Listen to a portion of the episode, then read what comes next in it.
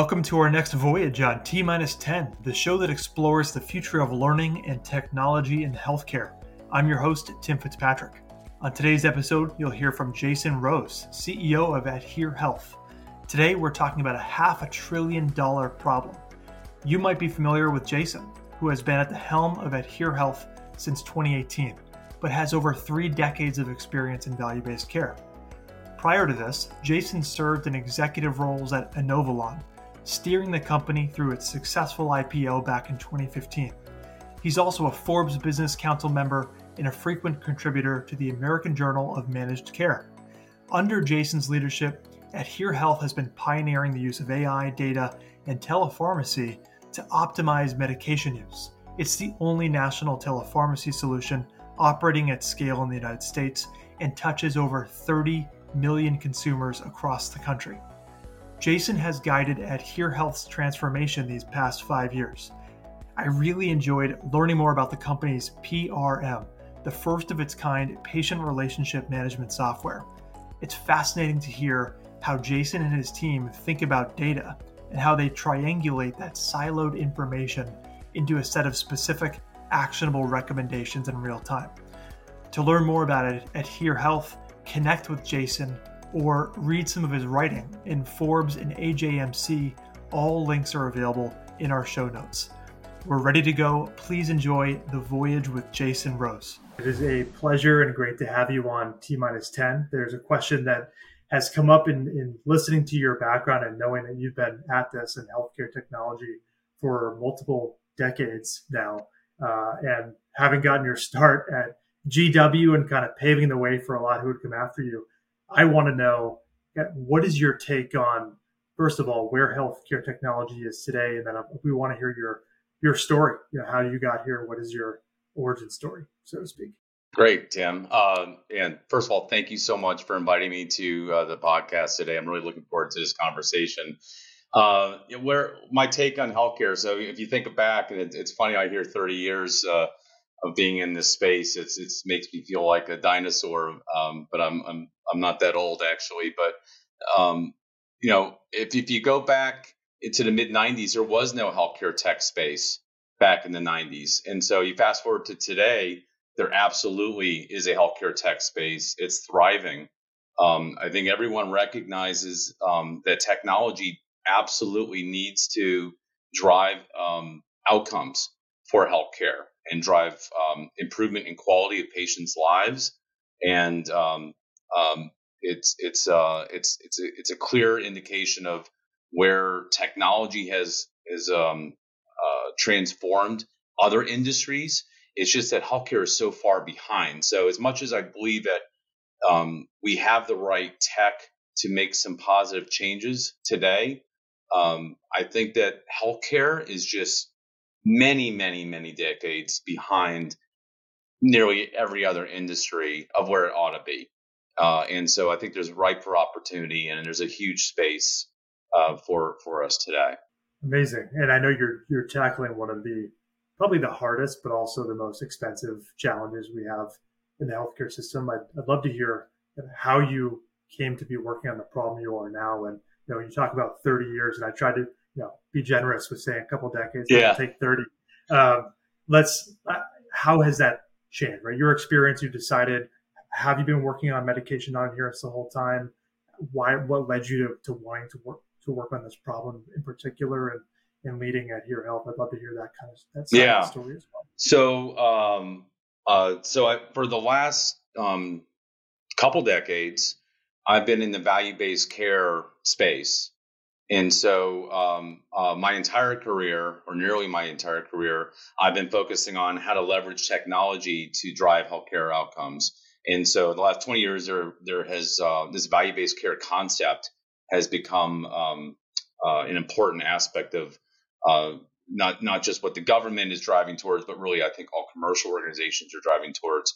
So, um, back uh, before I was here, I was at a company called Inovalon, which which uh, i was uh, very pleased to be a part of a startup that uh, went multi-billion-dollar IPO um, and, a, really a, a, an anchor in the healthcare industry. And Inovalon's a fantastic company in measuring um, outcomes and processing uh, data and, and all that. Um, what what attracted me to it here was going a step further, which is um, uh, focusing on the biggest problem that you were just uh, relating to, Tim, is um, now that we have evolved um, many of the basic aspects of processes and measuring of processes, things like HEDIS and other PQA measures, just what are the processes? Are they working? And, um, you know, it's now value based care has really started to really drive focusing on those hardest to reach, most vulnerable Americans with social determinants of health. And so, uh, what drew me to uh, uh, the company I work for now, Adhere Health, is that we focus on that group. And adherence is not just medications, really. It's adherence to all clinical protocols. And so, um, but what is the most important aspect of um, uh, patient care that is problematic, or one of the most important issues, is the fact that patients don't take their medications. And it's not just a matter of people just uh, not choosing not to. It's just that oftentimes they can't or they don't know that they need to. And so it's a 20% of the entire US healthcare spend is this problem.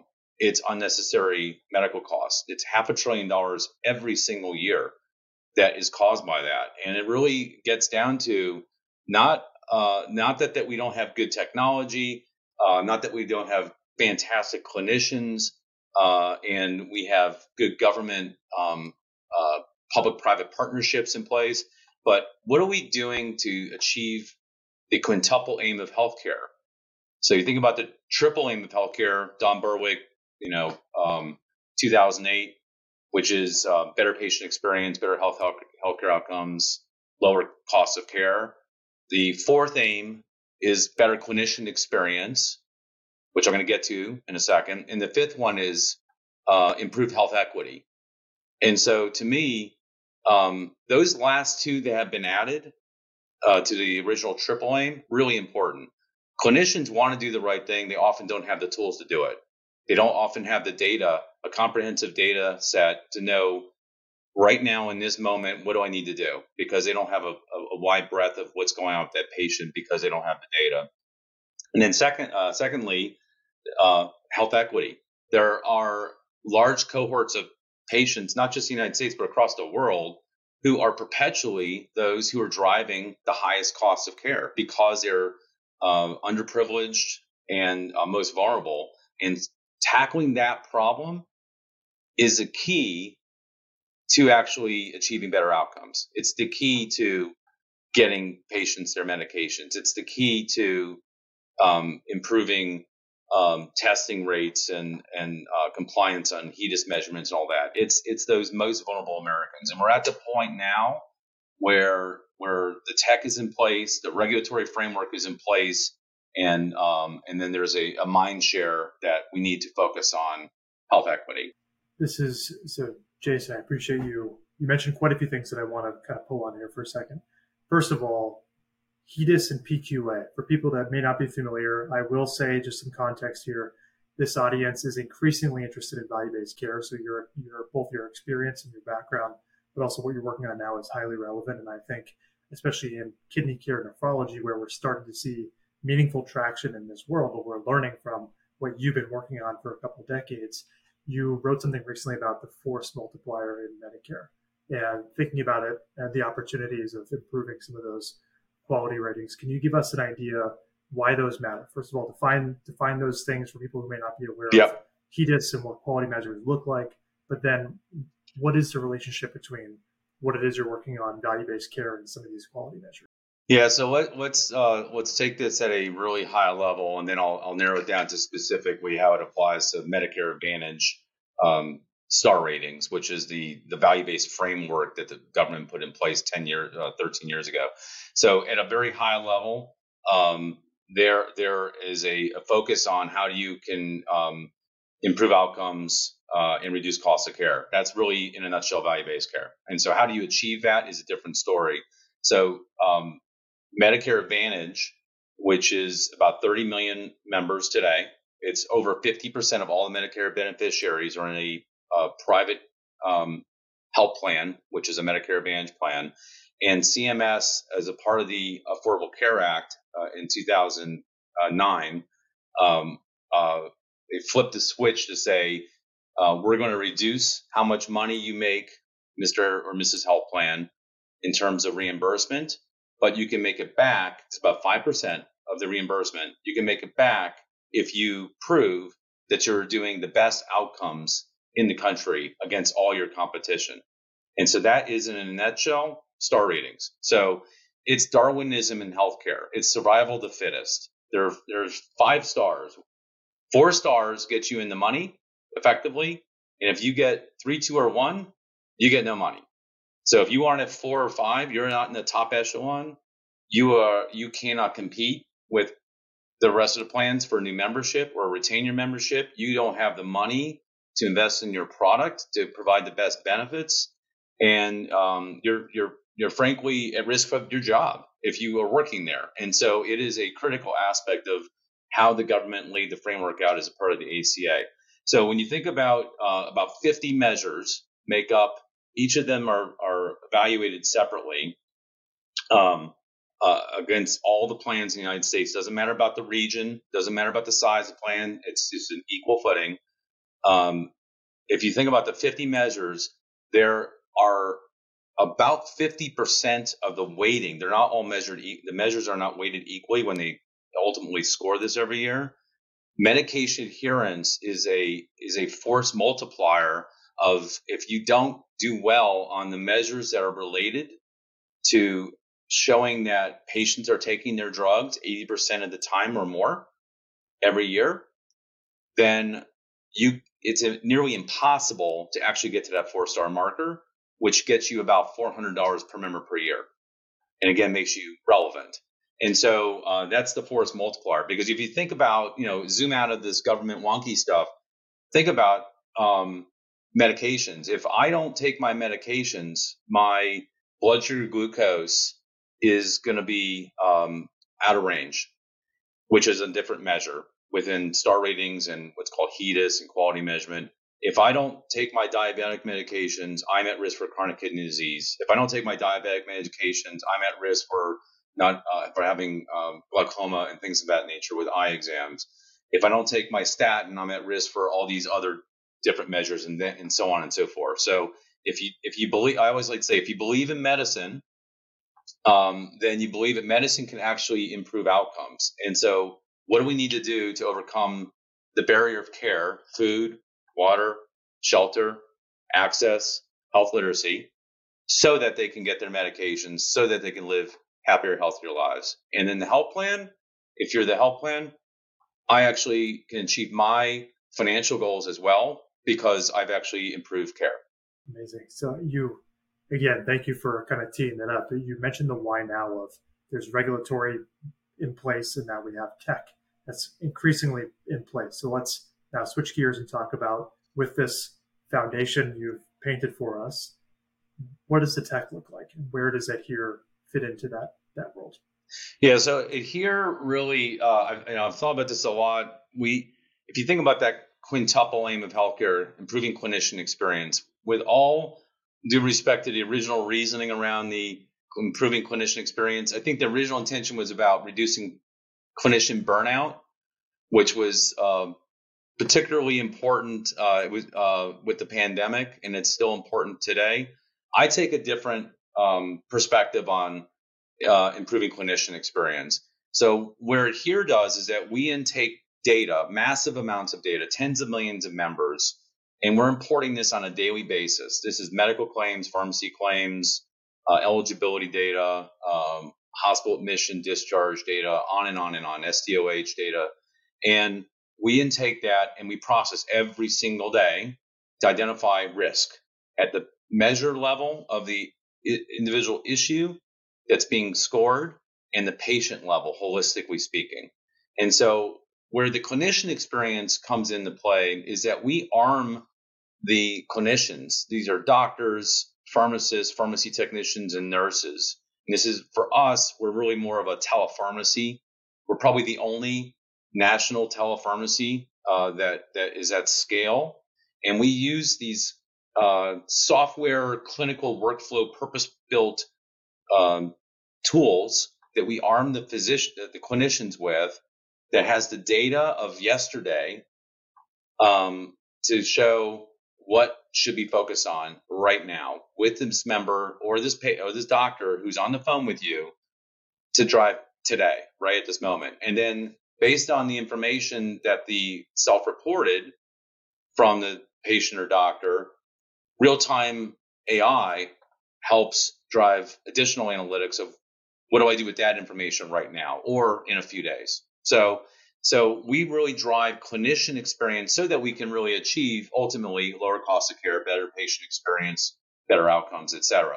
And so we feel like we are um, really the only company that's actually doing that at scale. And we use um, a what's called a patient relationship management PRM framework to do that.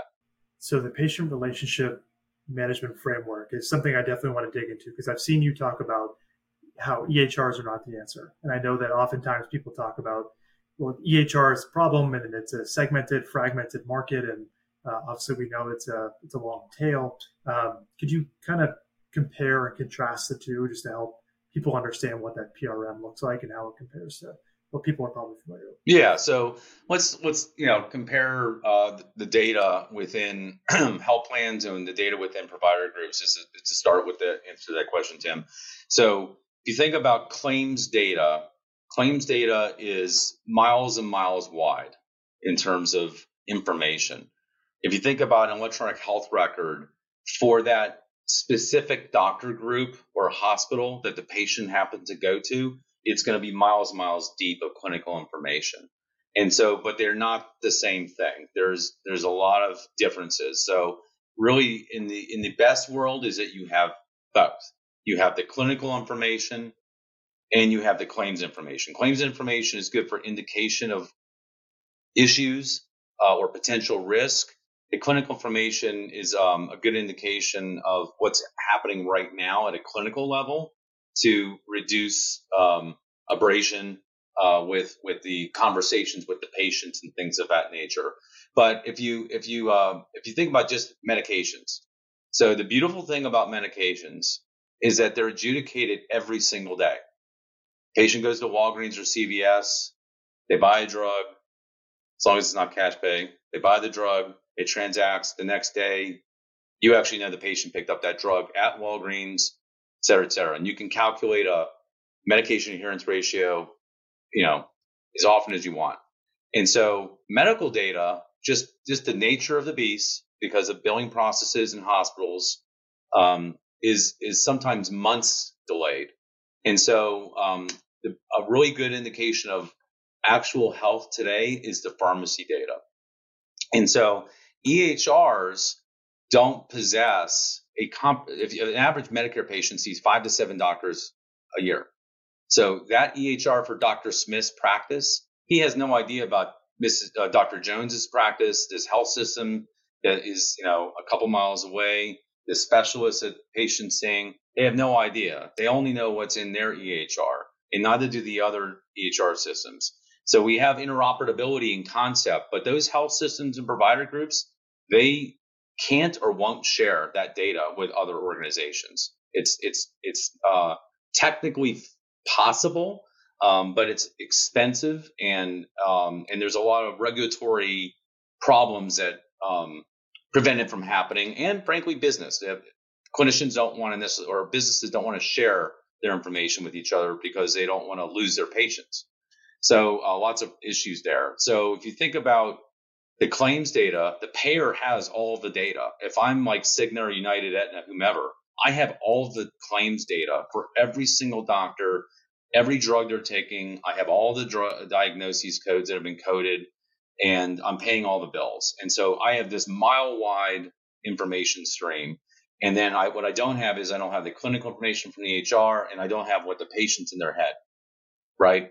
And so combining all that in a good experience with the patient um, is is a, uh, with with first and foremost focusing on um, assuming that the patient wants to be well that there's a good reason why they didn't take their diabetic medication. It's probably because of a social determinant of health. Tackling that first and foremost. Um, Ms., Mrs. Jones, did you take your uh, medication for your diabetes? No, I haven't. Well, tell me what's going on in your life. Well, I can't afford food on my table. So I can't pay for the drug and the food, or I don't, my car's broken down. I can't get to the pharmacy, or I don't have a doctor, or I'm in a pharmacy desert, or I'm in a food desert. Those are the actual issues that prevent Mrs. Jones from actually taking the drug. And so focusing on that, use the health plan benefits that are available, use the community and social services networks that are available, church pantries, all those things are available. Fix that. That's the issue. It's not the pack patient not taking the drug. The actual issue is food, water, shelter, and Maslow hierarchy needs. That's what it really is.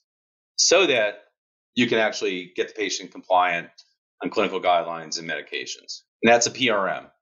You know, and you do that holistically. You don't do that transactionally. We're not calling them once and then that's the last time you hear from us. It's a maybe five, six, seven phone calls in a matter of a year of identifying the social determinant of health, addressing it, making sure it was addressed, get the patient on the medication, make sure they're persistent on it, there's no issues and questions, again, constant feedback loop, use the data and the monitoring systems to make sure that everything is staying the way you wanted it to be, uh, and the patient is in a good place. And that's how you use a PRM. You think about CRM, Salesforce.com. PRM is the healthcare version of that. That's great. I used to cover CRM once upon a time in a past life, and I, as you're talking, I'm thinking about all the different data sets that go into a PRM and what makes it tick. And I'm thinking, well, it's kind of like you know, relational database. I think Airtable and basic spreadsheet. I think Google Sheets or Excel, and PRM just feels like the logical evolutionary next step for for healthcare, especially given all these challenges. So this is a great segue as we're kind of thinking about the future of wrapping up, I want to talk about top barriers and challenges. It sounds like interoperability and multiple data sources and lagging time scales on the data are, are a challenge, but the opportunity at the same time is addressing social determinants of health and uh, actually being able to combine those data sources in a way that provides real-time insight for clinicians and gives some direction. So let's, I want to make sure I hear from you on what those are. I think the best way to do that is to, to wrap up with our final frontier that kind of nicely packages um, first and foremost what you see as a top opportunity as you think about the road ahead for you, for Adhere, for the industry at large. What do you see as kind of that that top aspirational, optimistic goal on the road ahead? Yeah, so I, I uh, uh, unabashedly am going to focus on the big elephant in the room, which is medication adherence. No one's really doing a good job at it, frankly.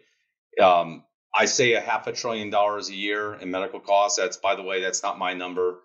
That's the Annals of Pharmacotherapy study in 2018 on 2016 data.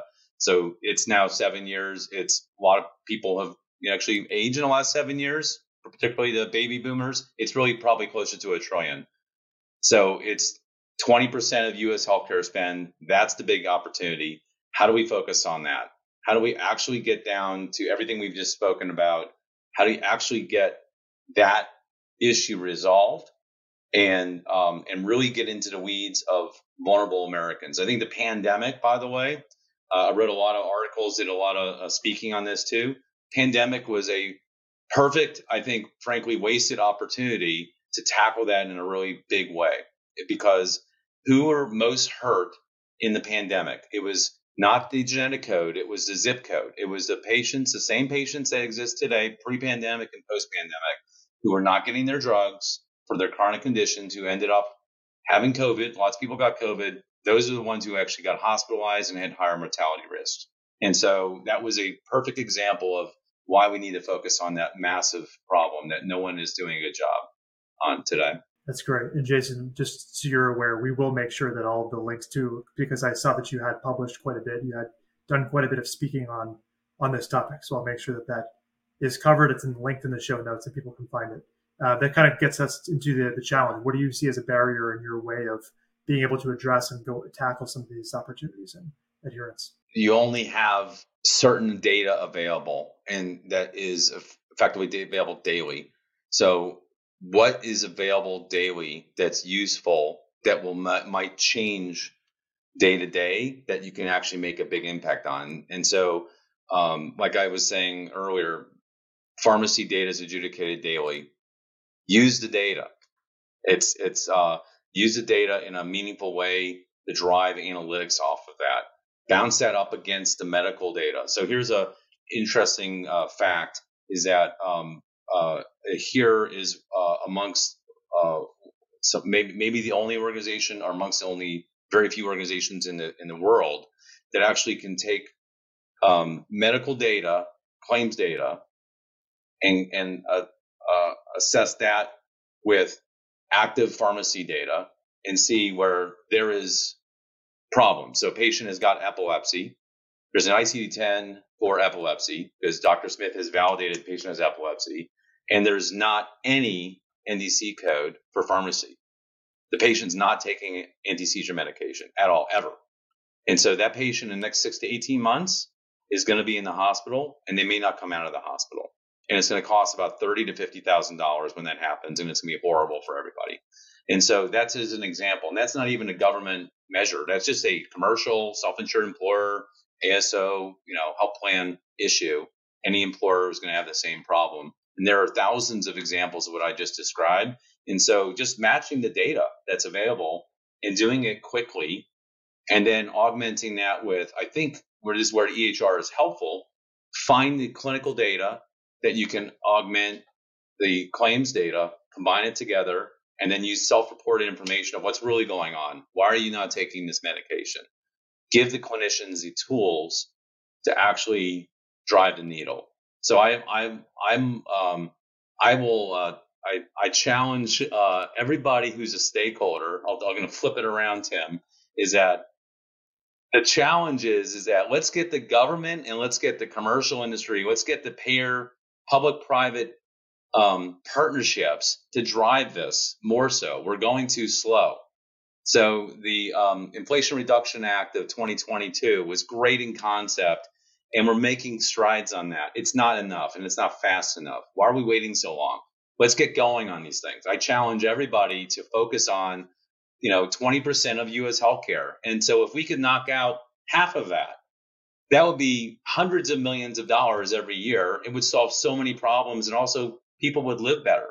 And so, um, and for for unknown reasons, Adhere is one of the only organizations purely focused on that as a mission. Well, I'm excited about a call to action. We rarely see them on the show, so let this, you know, this is a moment in history for the show. I think for us in general, and I obviously hope to see it too. I think uh, it's sometimes it takes decades for people to see the world the same way you do. So I'm excited for people to finally catch on, and hopefully the IRA is uh, is one thing that gets us closer to building that momentum that you needed here and that others need to see to, to get this moving. So let's let's keep going on the the tech trend. I want to know what what are the things that you're following now. I know a lot of people are excited about AI, and you mentioned it before, and kind of your ability to think about what's next and tomorrow's recommendations for clinicians and improving that experience.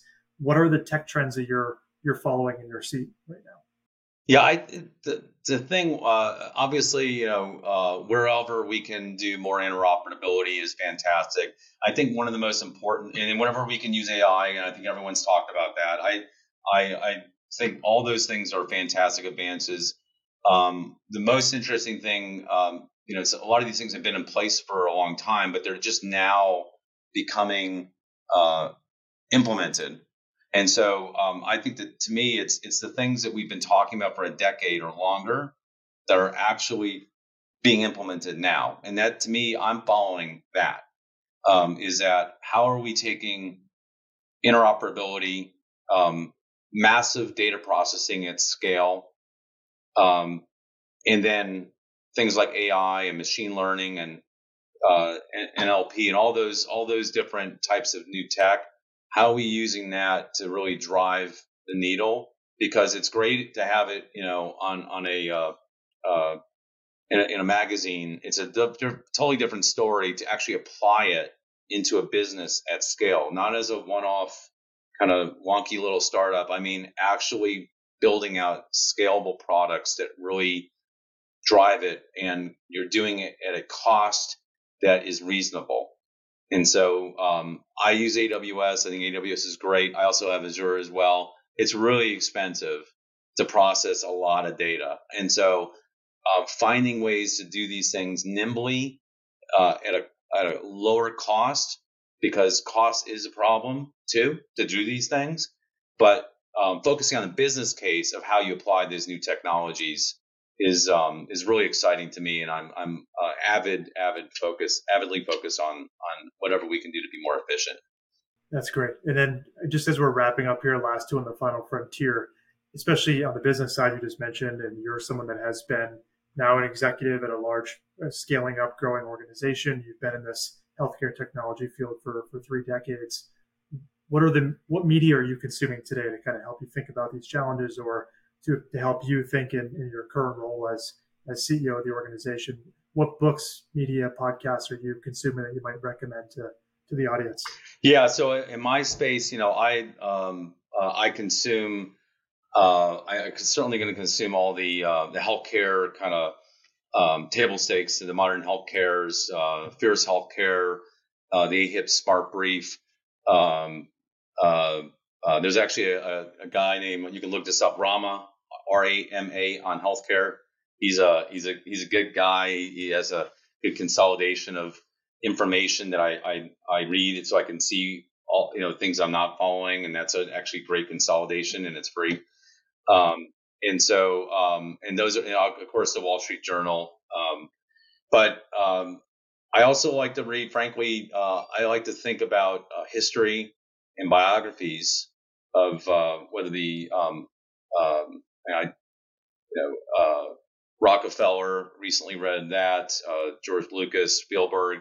I like to read um, books about innovators and leaders that that actually did something different. They broke the mold. Mean, Elon Musk's book is obviously it's uh, an older book, and obviously the Jobs book is is phenomenal book. But I like to read things uh, people who've been there, done that. They broke the mold. They went against the grain, and um, they, uh, they they kind of took on uh, the forces at will of status quo.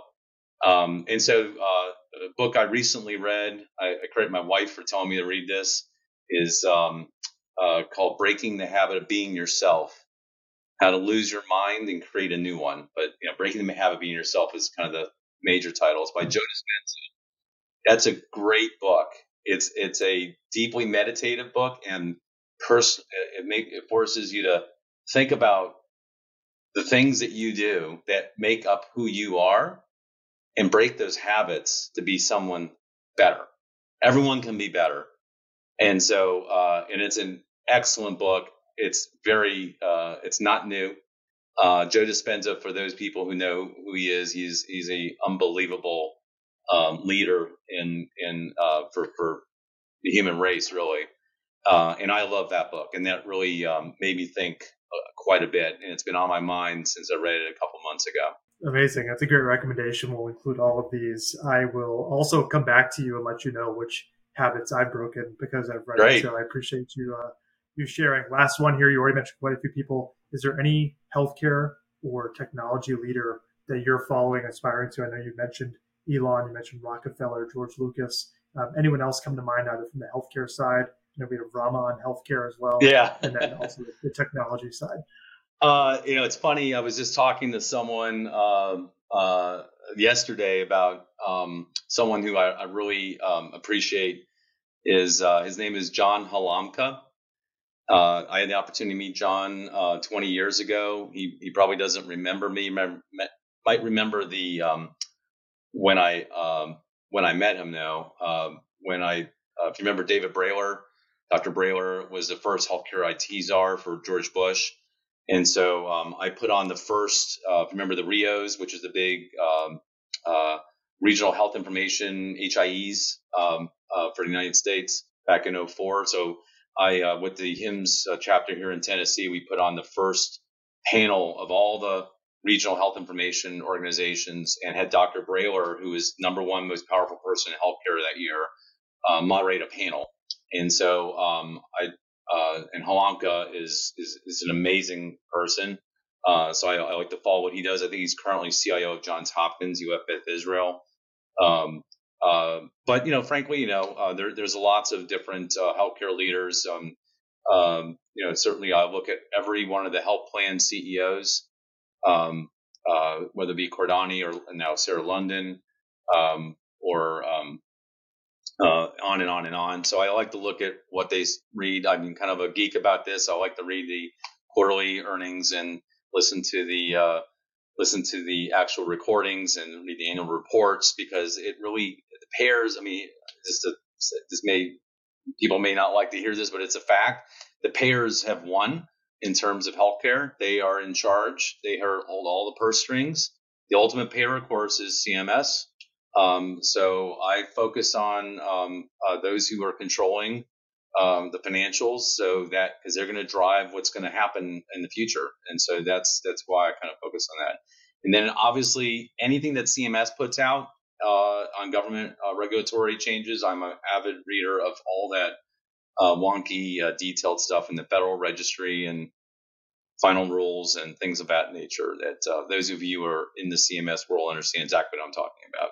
I think we have quite a few actually CMMI uh, policy wonks who are thinking about kidney care. So I know there's at least a small but very fervent bunch who will appreciate and probably share some of the and Avalere the articles would be another great place to go to Avalere, Avalere. which when I was at Inovalon, we had uh, acquired Avalere. Dan Mendelson uh, founded it. Dan Mendelson's now the president of um, uh, J.P. Morgan Health. He's a, a, friend of mine too. But um, but um, yeah, they they produce great stuff too. Uh, Avalere.